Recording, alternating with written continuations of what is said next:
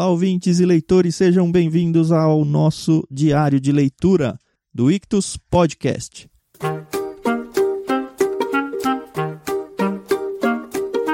Como você sabe, estamos lendo Macunaíma, o herói sem caráter de Mário de Andrade. Estamos no segundo dia da nossa leitura. Hoje a gente vai dos capítulos 4 a 5. E eu, claro, estou aqui com a minha amiga Carol. Tudo bem, Carol? Olá, tudo bem? Você esqueceu de se apresentar, Thiago? É mesmo, eu sou o Thiago André Monteiro, arroba Vulgutan no Twitter. Oi, pessoal, aqui é a Carol Simão, arroba somente Carol lá no Twitter. E tá sendo muito legal. Eu sei que a gente não pode datar esses áudios, mas a gente tá acompanhando as eleições americanas. E nossa, mó fogo no parquinho tá o Twitter. Eu tento fugir ai, ai. disso tudo aí, viu? Eu só acompanho o mínimo de notícias por sites aí e só. Uhum. Até porque eu não sei nem muito opinar isso e também não tô lá muito interessado em opinar. É, Talvez esteja errado é por isso, mas eu passo. Bom, é que agora a gente também tá numa fase muito nacionalista, né, Tiago? A gente tá aí lendo livros de autores nacionais e a gente acaba se interessando mais por isso. E eu acho que faz muito bem, porque tá na hora do brasileiro valorizar o que tem dentro de casa, né? Esse livro, assim, para mim, tá pau a pau em loucura com Alice, que a gente leu recentemente. É. Sim, e é legal verdade. que é o primeiro livro que eu leio com lendas embutidas na história. E eu não conheço quase Sim. nenhuma. Então, tem dois tipos de leitura que a gente pode fazer, e como a gente ainda tá meio no começo do livro, já vou dar a dica para você que tá lendo com a gente. A primeira é você simplesmente ir lendo e não entendendo muita coisa e segue. A segunda é uhum. é aproveitar que estamos aí pós-advento da internet e começar uhum. a pesquisar os nomes que aparecem no livro. Eles mesmos ficam muito claros pra gente. Por exemplo, eu não sabia o que era uma boiuna, que vai aparecer no capítulo 4. Eu podia Sim. simplesmente passar, mas aí eu fui pesquisar o que, que é boiuna e descobri o que, que é, e aí a história ganhou um brilho todo mais lindo. Não só o nome de personagens, quanto as próprias lendas. É bom porque é uma pesquisa super fácil, super rápida na internet, que uhum. abrilhanta muito a experiência da leitura. Fica a dica aí. Pensa que quando esse livro foi publicado, as pessoas provavelmente, eu posso estar extremamente enganada, mas as pessoas provavelmente não tinham acesso a tanta informação, ou pelo menos na facilidade que a gente tem hoje em dia, né? Uhum. E aí eu me pergunto, será que as pessoas iam atrás para saber o que significava boiuna e outras coisas assim? Eu tenho duas hipóteses. Ou isso é. já era uma cultura popular e todo mundo já sabia, porque é nítido que a gente está cada vez mais afastado da, das lendas e das histórias brasileiras. Uhum. A segunda é que eles não tinham essa informação e aí tinha muito mais valor, por exemplo, o seu professor de português lá do colégio. Olha que legal, verdade, não tinha pensado nisso. E sabe o que é mais engraçado? A gente acabou de vir de uma leitura de um autor ali do centro do centro-sul, não sei nem do sul, ou do centro-nordeste, norte, enfim, o Guimarães Rosa, que vinha com todo aquele regionalismo. Não quero falar mineiro porque não era só ali de Minas, mas aquele canto ali do meio do Brasil. É, o sertão mesmo. Isso. E agora a gente está aqui vendo uma leitura, apesar do autor ser paulistano, né? A linguagem vem toda lá do norte, né? E, poxa, como é rico, né? É, é bem legal faz pensar que a gente tem que sair um pouquinho da nossa casinha aqui e começar a enxergar o todo um pouco mais, né?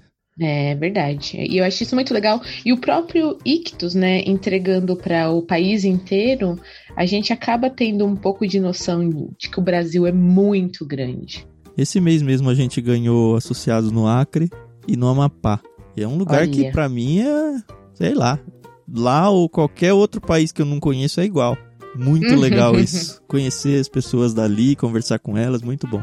Aliás, seria uma meta em conhecer o Brasil antes de conhecer outros países, hein? É, mas tem espaço aí e agora não dá para pensar em viajar, não. é, gente, por favor, vamos evitar.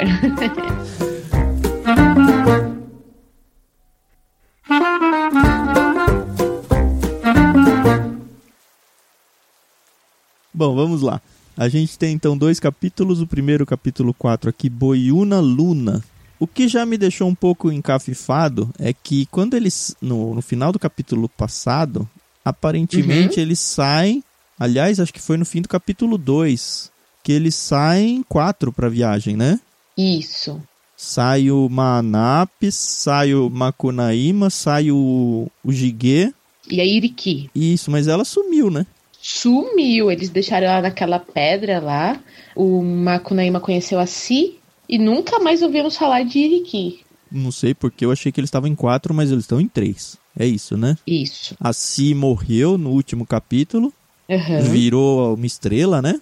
Isso. O Makunaíma se tornou o rei do mato. Ai, ai. Na hora ficou meio estranho, mas num dos capítulos de hoje vai mostrar que é meio isso, né? Eles brincam e aí, porque brincou com alguma deusa, aí ele se torna o rei daquela Uhum. coisa. É, é assim que funciona. Exatamente. ai, ai. Mas enfim, Boiuna Luna, o que, que acontece aí, Carol? Caramba, o Makunaíma tá meio em luto, né? E assim, ele tá sofrendo com a partida da Si, né? Então, ele no próprio começo do capítulo já aparece falando, né? No outro dia bem cedo, o herói padecendo saudades de Si, a companheira para sempre inesquecível, furou o beiço inferior e fez da Muirakitan um tembetá. Muiraquitã é uma pedrinha que ele ganhou de presente lá da Si, uma pedrinha verde. Pesquisas na internet, nem lembro se no livro falou que ela era verde ou não. Mas ele prende essa pedra aí no beiço dele. Eu não sei o que é um tembetá, é uma coisa que eu deveria ter ido atrás. Mas deve ser algum penduricalho aí pra pendurar e eles Deve são ser. índios, né? Isso, e é bem comum entre os indígenas, né, eles terem coisas no nariz, no, no pescoço, nos lábios, enfim, né? Ele imperava ali pelo mato, mas ele estava muito triste. Tava triste, o irmão dele, o Manap, é o velhinho, né? Isso. E ele é meio feiticeiro, alguma coisa do tipo. Deixa eu ver o nome que eles dão nesse capítulo. No próximo fala duas vezes. É, Manap era feiticeiro. Uhum. E aí ele ajuda o Makunaíma a dormir, porque ele tá sem conseguir dormir, de tão triste que tá. Consegue É. acalmar ele, catava os carrapatos do herói, acalmava balanceando Ai, ai. o corpo, o herói acalmava, acalmava e adormecia bem. E aí segue a, a viagem em os três, é isso, né? Isso. Aí eles conhecem, na verdade, uma moça. O nome dela é Naipi. Ela é filha do Toshawa Mesho Meshoitiki. E- Ai, nossa, que nomes. E ela também não é flor que se cheire, né? Porque ela fala que ela tá fugida, porque ela enganou o noivo dela e acabou tendo um relacionamento com outro cara. E aí ela acabou perdendo a virgindade, né? ela ia ser oferecida, né? Quase como uma oferenda aí. Minha tribo era a escrava da Boiuna Capei, que morava num covão em companhia das saúvas. Uhum. Boiuna é uma cobra escura, uma cobra preta, enorme, que mora nos rios e tão grande que ela é capaz de virar embarcações. Nossa. É um mito amazônico. Isso aqui eu pesquisei e aí ficou realmente muito mais legal a história. E Uhum. inclusive tem uma lenda que não é exatamente igual ao que descreve no livro, justamente isso, que tinha uma virgem lá que ela estava prometida Uhum. e ela foge na última noite antes dela ser entregue junto com outro cara e é mais ou menos o que vai acontecer na história aqui, então não vou falar, mas é legal você pesquisar essa lenda aí na internet da Boiuna. Uhum. Enfim, eu até pensei que ela fosse é, ter um, um papel maior aqui na história, mas ela conta o que aconteceu com ela, como ela acabou se envolvendo com Titi Satê, e aí ela acabou. é, sendo- não- eu não entendi se ela foi expulsa ou se ela fugiu. ela fugiu com o Titsate. Porque assim, as pessoas que tentavam se deitar com ela e brincar com ela, ela mordia, né? Isso. E aí ninguém conseguia. Ela machucava. Aí o Titsate foi junto com ela, levou várias flores juntos. É, O Titsate era um guerreiro do meu pai, ela diz. Uhum. Quando o pajé velho tirou a noite do buraco outra vez, é legal, né? Porque esse dia e noite, na verdade, a visão deles é que o pajé tira a noite de um buraco e depois coloca a noite de novo em um buraco pra vir o dia. Muito que legal. coisa. Uhum. Quando o pajé tirou a noite do buraco outra vez, Titsate ajuntou as florzinhas perto dele e veio com elas para a rede da minha última noite livre. Ela ia ser entregue. Então mordi Titsate. É isso que ela faz. O sangue espirrou na munheca mordida, porém o moço não fez caso, não. Gemeu de raiva, amando, me encheu a boca de flores, que não pude mais morder. Titsate pulou na rede e Naipi serviu Titsate. Aí os dois têm lá intercurso sexual deles Uhum. fogem. Depois que brincamos feito doidos, entre sangue escorrendo e as florzinhas de ipê, meu vencedor me carregou no ombro, me jogou na ipeigara, abicada num esconderijo de Aturiás e flechou pro largo rio zangado, fugindo da boiuna. Então ele pega ela e vai embora pelo rio. E aí sim a importância da boiuna ser uma serpente das águas que vira embarcações. Mesmo porque mais pra frente, o Macunaíma vai acabar se envolvendo numa briga, né? Com uma cobra grande que é ela, né? A boiuna. Isso, isso. Então realmente faz toda a diferença você saber disso. Até para você entender o que tá acontecendo, né? Uhum. Bom, a boiuna então vai atrás deles, irritada, porque roubaram a naipe deles. O Titsate tá ferido, continua sangrando ainda, o que dá origem a uma florzinha lá que tem uma, umas riscas vermelhas, né? Isso. E pega os dois, transforma o Titsate numa uma planta, numa árvore à beira do rio e transforma a naipe numa pedra embaixo de uma Isso. cachoeira. Isso aqui é na Mata Amazônica que está acontecendo, mas além dela conta da origem das cataratas do Iguaçu. Ai, que legal! Porque Nossa. diz que a serpente ela estava tão brava correndo atrás que ela bateu forte com o corpo no chão e abriu e formou o, a catarata. Formou a, o vale legal. ali que gerou a catarata. E aí a pedra Nossa. fica então embaixo dessa catarata, uhum. que é a Naipi, e ela consegue enxergar o Titsate transformado numa árvore longe, mas os dois estão imóveis e nunca mais que eles oh. podem se encontrar. Olha que bonitinho. Que triste, né? Lembrei até de um filme agora. Não vou lembrar o título, mas eu sei que é com a Michelle Pfeiffer. Que de dia ela é uma águia. O feitiço de Áquila. Isso, e de noite ele é um lobo, né? É, é bem legal. Eles têm tipo uns minutinhos é só por dia para se ver. É, é, é um amor proibido, né? Bonitinho. Aí, enfim, aparece de volta o Makunaíma porque ele encontra a Naipi e aí ela conta o que aconteceu com ela, tudo para ele. E aí aparece a Caipei, é isso, né? Capei. Capei, isso. Então se escutou um urro, guaçu, e Capei veio saindo da água, e Capei era a boiuna. Eita. E aí tem uma batalha entre eles, e aí começa. É legal essas batalhas, porque é toda a natureza envolvida, parece que até eles são meio que morfos, assim, cada um vira uma coisa. Uhum. E aí rola então uma briga grande, acaba que o Makunaíma arranca a cabeça da serpente. Nossa. E aí nessa, o Makunaíma, ele percebe que a pedra dele. Aí eu não entendi se era a pedra que era da. Da Si.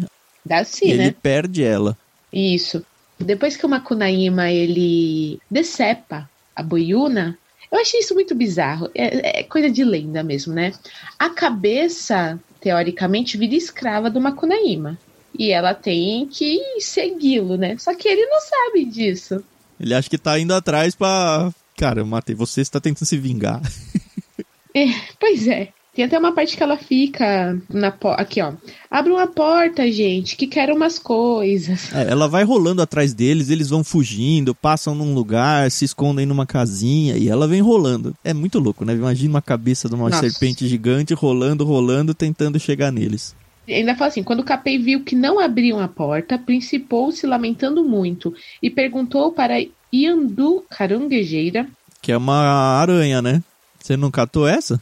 Não, eu catei, mas é porque dá uma afliçãozinha. É. Se ajudava a subida pro céu, né? Aí é bizarro, né? Porque a, cabe... a caranguejeira ela faz a, a teia e aí a cabeça vai subindo, comendo a teia, né? É, ela faz a teia pro céu, né? Ela faz e espera Isso. a noite, porque o sol vai derreter a teia dela. E aí vem um é. ventinho, voa essa teia pro alto, aí a, a aranha sobe nela como se tivesse alguma coisa prendendo no ar e lança mais teia, lança mais teia e vai indo pro céu essa teia. E aí a cabeça vai comendo e subindo. A cabeça gritou: Adeus, meu povo, que vou para o céu. E lá foi comendo, fio subsubindo para o campo vasto do céu. Os manos abriram a porta e espiaram. Capei sempre subindo. Você vai mesmo para o céu, cabeça? Hum. Ela, ela fez não podendo mais abrir a boca. Porque ela tava comendo, né? é. E era a única coisa que segurava ela, né? Isso. E aí ela sobe pro céu gorda, de tanto fio comido e muito pálida do esforço. Eu falei, gente, é uma cabeça de uma cobra morta. Todo o suor dela caía sobre a terra em gotinhas de orvalho novo. Por causa do fio geado é que Capei é tão fria.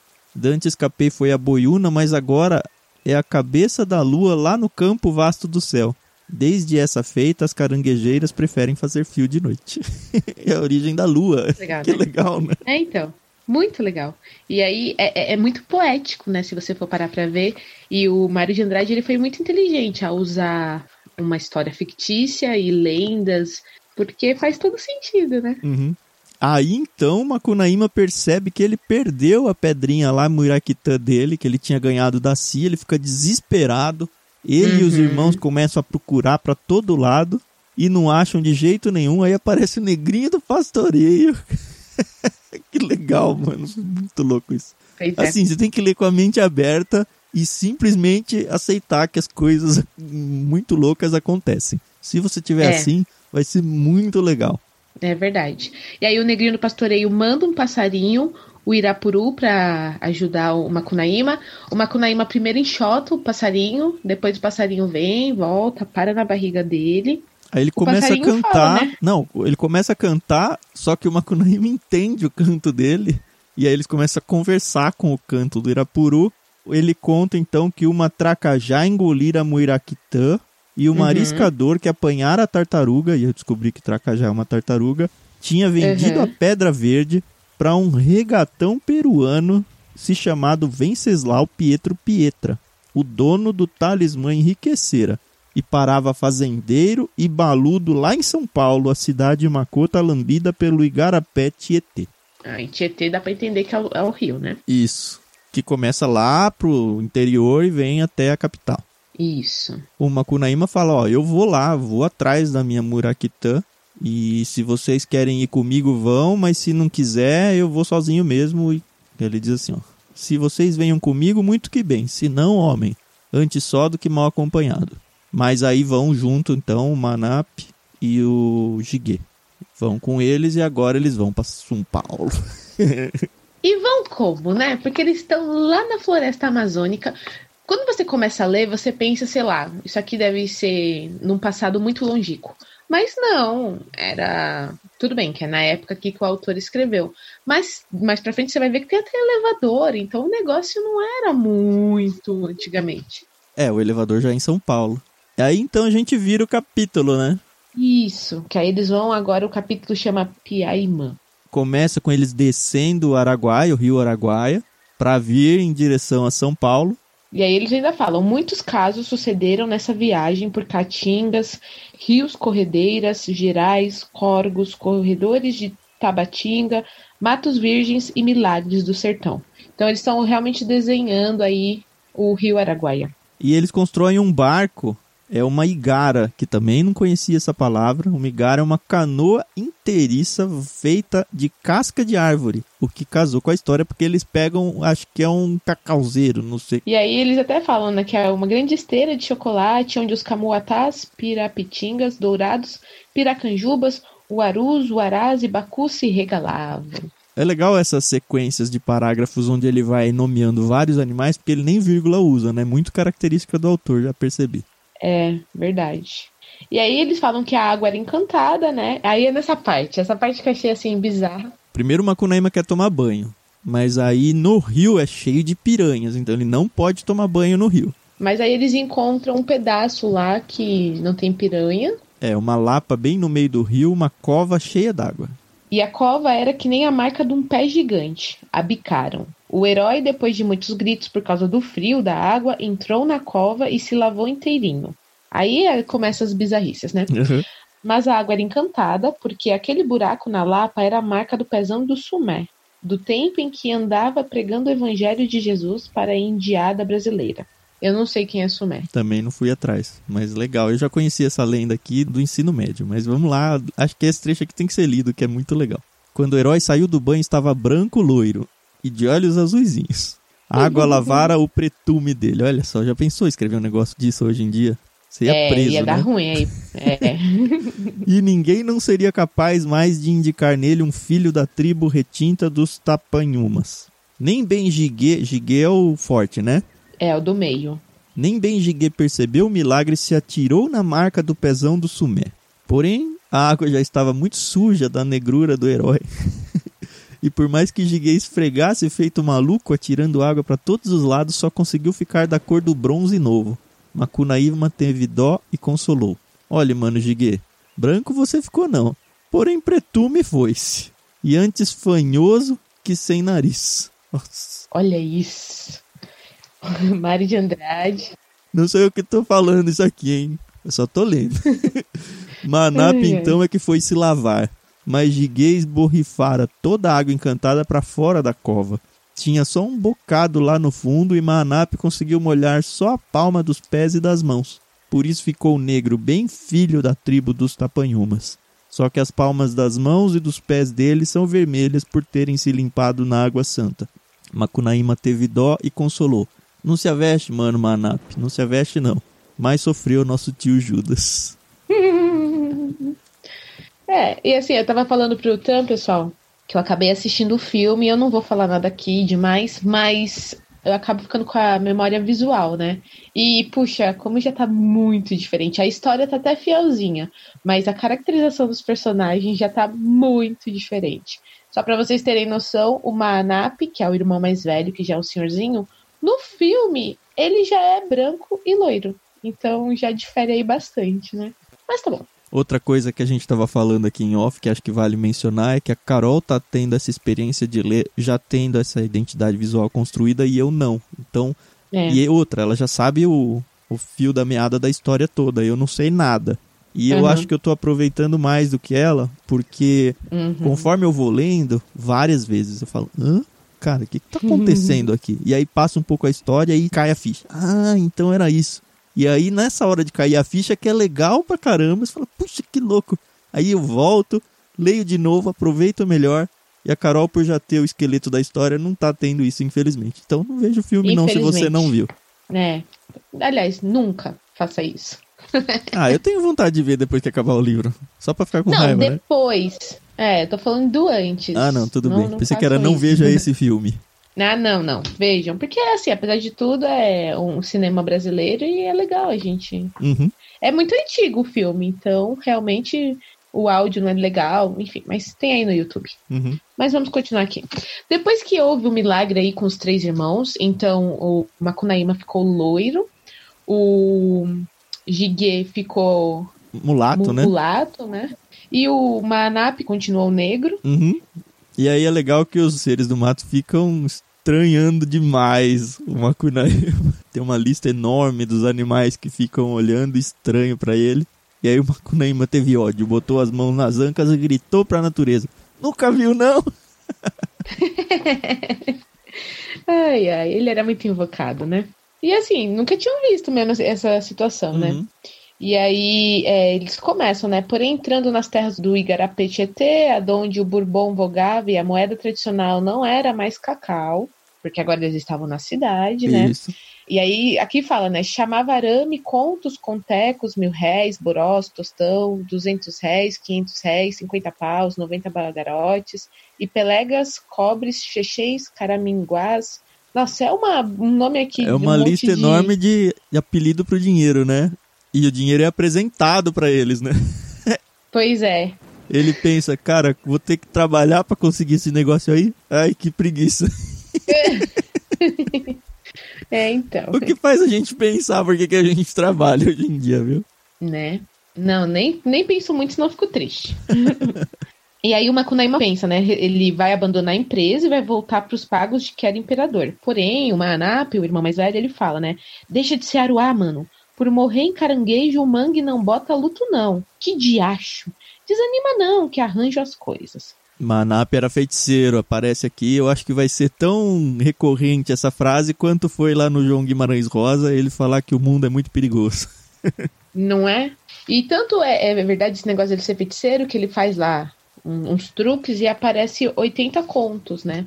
Que assim, não valia muita coisa, mas ele, o próprio é, Macunaíma fala: paciência, a gente se arruma com isso mesmo. Quem quer cavalo sem taxa anda de a pé. Eu acho muito legal essa visão deles como indígenas dentro da cidade de São Paulo, porque tudo que eles veem remete a coisas da floresta, né? Então, isso é muito legal. E, gente, se você for parar pra pensar, o livro foi escrito em 1928. Tem muitas coisas aqui que eu nem sabia que já existiam. Pois é, então. Aí aparece aqui: Macunaíma campeou, campeou, mas as estradas e terreiros estavam apinhados de cunhãs tão brancas, tão alvinhas, tão. Você sabe o que é cunhã, não? Não, não pesquisei. Então.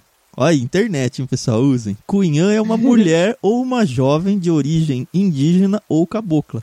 Hum. Só que Cunhã aqui, quando eu li, eu falei, beleza, ele encontrou umas índias. Tanto que eu falei, eles chegaram em São Paulo, será que eles estão no interior ainda? Mas depois a gente vê que não, eles já estão na capital. Uhum. É. Mas aí depois eu entendi por que Cunhã, porque o livro está contando com a cabeça do Macunaíma. E para a cabeça do Macunaíma, qualquer mulher é uma índia. Então ele acha que são índias. Mas não Faz são, sentido. são as mulheres ali de São Paulo. Uhum. Só que elas eram índias tão brancas, tão alvinhas, tão. Aí adivinha o que ele faz, né? Escolheu três, brincou com elas na rede estranha plantada no chão. Que eu demorei É, um pouco a pra cama. sacar, mas é uma cama, né? Uhum. Numa maloca mais alta que a Paranaguara. Um prédio. Isso. Mas ó, as referências, todas com as coisas que ele conhece, né? Depois, por causa Sim, daquela sim. rede ser dura, dormiu de atravessado sobre os corpos das cunhãs e a noite custou para ele 400 bagarotes. então a gente descobriu quem eram as cunhãs aí. E aí é, continua, né? A inteligência do herói estava muito perturbada. Você imagina, né? Um novo mundo, né? Uhum. Ainda fala que acordou com os berros da bicharia lá embaixo nas ruas, disparando entre as malocas temíveis. Era o, o, o trânsito, né? Os automóveis, a bagunça. Ele não tem a menor ideia, né? Depois vinha aqui na, na página seguinte e diz: As cunhãs rindo tinham ensinado para ele que o saguiaçu não era sagui, não. Chamava elevador e era uma máquina. De manhãzinha ensinaram que todos aqueles piados, berros, cuqueados, sopros, roncos, esturros não eram nada disso, não. Eram más clascons, companhias, apitos, buzinas e tudo era máquina. As onças pardas não eram onças pardas. Se chamavam Fords, Rupi Mobiles, Chevrolets, Dodges, Marmons e eram máquinas.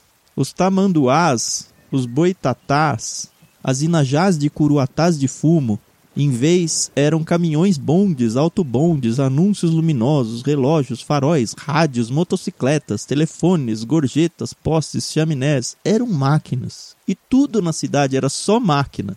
E aí, imagina isso tudo caindo como uma bomba na cabeça dos três, né? E é- Exato, é, interessante perceber o que, que o Macunaíma pensa disso tudo, né? Então É. resolveu ir brincar com a máquina para ser também Ai, sim. imperador dos filhos da mandioca. Então, aquela ideia de que quando você tem lá o sexo com aquela coisa, você se torna o rei Sim. daquela coisa. Mas as três cunhãs deram muitas risadas e falaram que isso de deuses era uma gorda mentira antiga, que não tinha deuses, não, e que com a máquina ninguém não brinca porque ela mata. ainda bem que elas ainda falaram isso, né? Já pensou? É, mas olha só, porém Jacaré acreditou, nem o herói.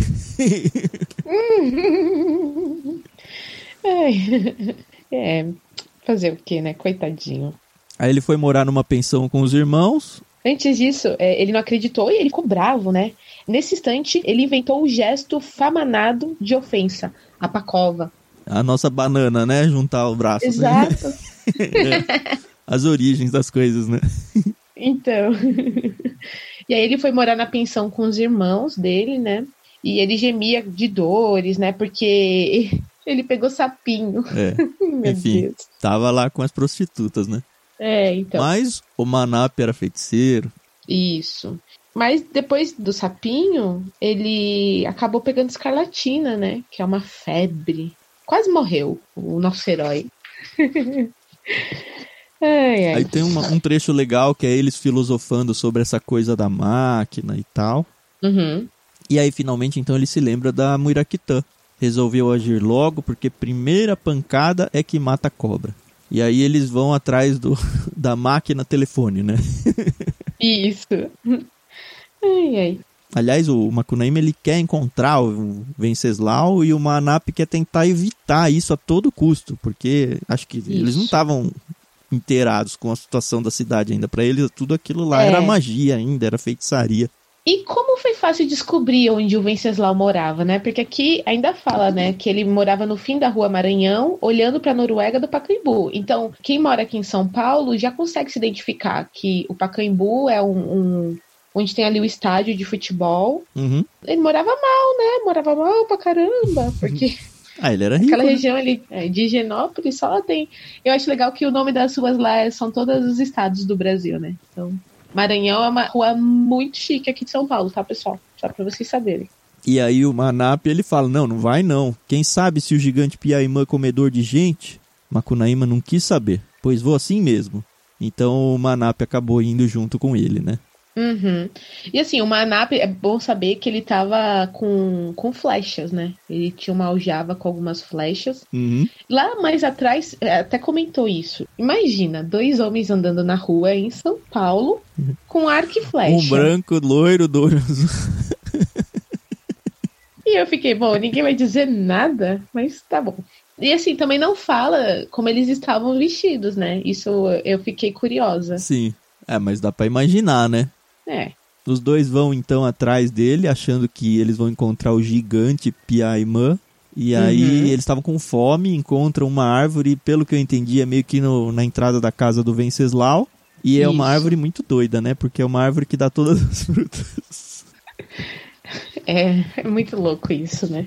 Então, e aí é muito louco, porque aí os dois eles estavam com fome, eles fizeram um zayacuti com folhagem cortada pelas saúvas, então deve ser tipo um prato, né?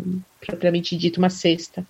Esconderijo no galho mais baixo da árvore para flecharem a caça, devorando as frutas. Uhum. E aí, tipo, essa árvore tinha caju, cajá, cajamanga, manga, abacaxi, abacate, jabuticaba, graviola, sapotis, pupunhas, pitangas, guariju, cheirando sovaco de preta.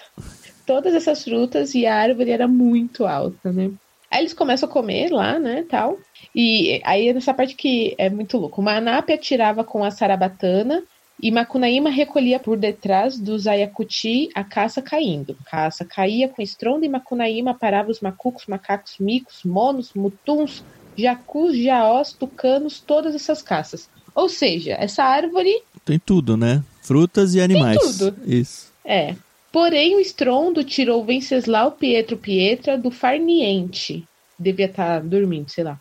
E ele veio saber o que era aquilo. Aí que eu não entendi, porque esse Venceslau não era um peruano? É, mas é a questão do mito agora, né?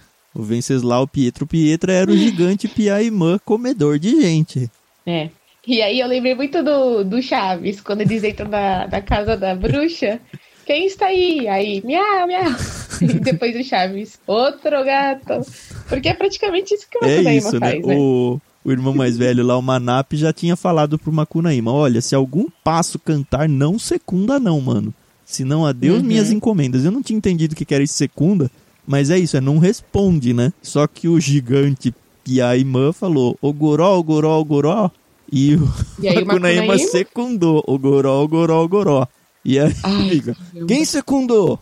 Manap respondeu, sei não. Quem secundou? sei não. Treze vezes. Daí o gigante falou, foi gente. Me mostra quem era, porque ele é o comedor de gente, né? E o Manap sim, jogou sim. um macuco morto. Piaimã engoliu o macuco e falou, foi gente, me mostra quem era. E aí fica recorrente esse negócio, e o Manap tentando salvar o irmão, jogando cada vez um animal diferente. Chega uma hora que é. ele joga um monte de animal, acho que seis animais de uma vez. Isso. E o gigante respondendo: Foi gente, foi gente, eu quero. Isso, aí depois que o Manap dá os seis animais, ele fala assim: Sai do caminho, porqueira. Jacaré não tem pescoço, formiga não tem caroço. Comigo é só quatro paus na ponta da unha, jogador de caça falsa. E aí foi assim que surgiu o truco, né? é isso aí. Então o Manap ficou com muito medo e jogou. Truque. O herói no chão. Foi assim que Manap com Piaimã inventaram o jogo sublime de truco. e aí o que acontece? Aí é muito mais louco ainda, né? Ele Nossa. joga o irmão pra lá, então agarrou o defunto por uma perna e foi puxando, entrou na casa. Ele matou mesmo o, o irmão ali. E aí ele entra na casa, o Manap entra para resgatar o irmão, e aí uhum. tem um traço de sangue entrando para casa, aí aparece uma formiga que fica recolhendo todo o sangue do herói aí. Ai, ele gente, chega é lá, encontra bom. uma porta trancada e ele fala, e agora? Tá lá dentro. E aí vem, o que que era? Era uma traça, né? A formiga. É, não, a formiga, né? O carrapato. Um carrapato. carrapato. Isso, a porta estava fechada. A Manap coçou o nariz e perguntou para Kambijik, e agora? Então veio por debaixo da porta o carrapato Zlesleg e perguntou para Anap, e agora o que, parceiro? Vou atrás do gigante que matou meu mano. Zesleg falou, Tá bom, então fecha o olho, parceiro. Manap fechou. Abre o olho, parceiro. Manap abriu e o carrapato Zesleg tinha virado uma chave Ali. E aí ele usa a chave para abrir a porta, vai lá dentro, e aí o carrapato vira o carrapato de novo e ensina: olha, tem umas garrafas em cima de você, com elas você vai convencer o Piaimã e desapareceu. E aí o Manap então pega umas garrafas e troca essas garrafas pelo irmão, só que o irmão já tá todo picadinho dentro de um cozido. Isso é muito louco. Ai, senhor. Não, é muito louco que a companheira do Piaimã é uma caapora, né? E eu fui ver se caapora e caipora são a mesma coisa. Eu acredito que sim, né? Sim, sim. E aí, mais uma vez aparecendo aqui as lendas brasileiras, né? Uhum.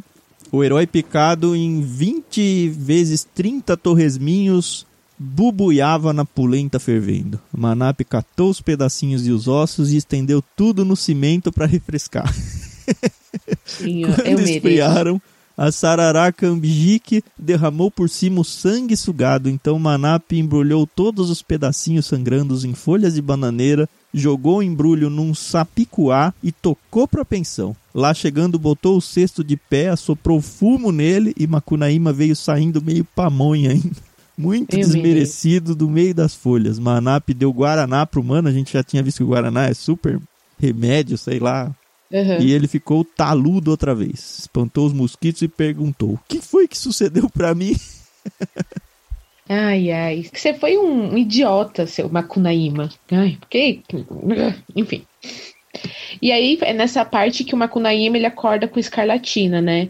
E levou todo o tempo da febre imaginando que carecia da máquina garrucha para matar Venceslau Pietro Pietra. Esse é uma arma, né? Uma garrucha. Isso. Aí eles vão comprar arma, só que no contexto deles, né? Eles vão buscar arma num pé de arma. Porque afinal de contas o, o, o Macunaíma quer a pedrinha lá dele, Ele né? quer ir atrás para pegar de volta isso.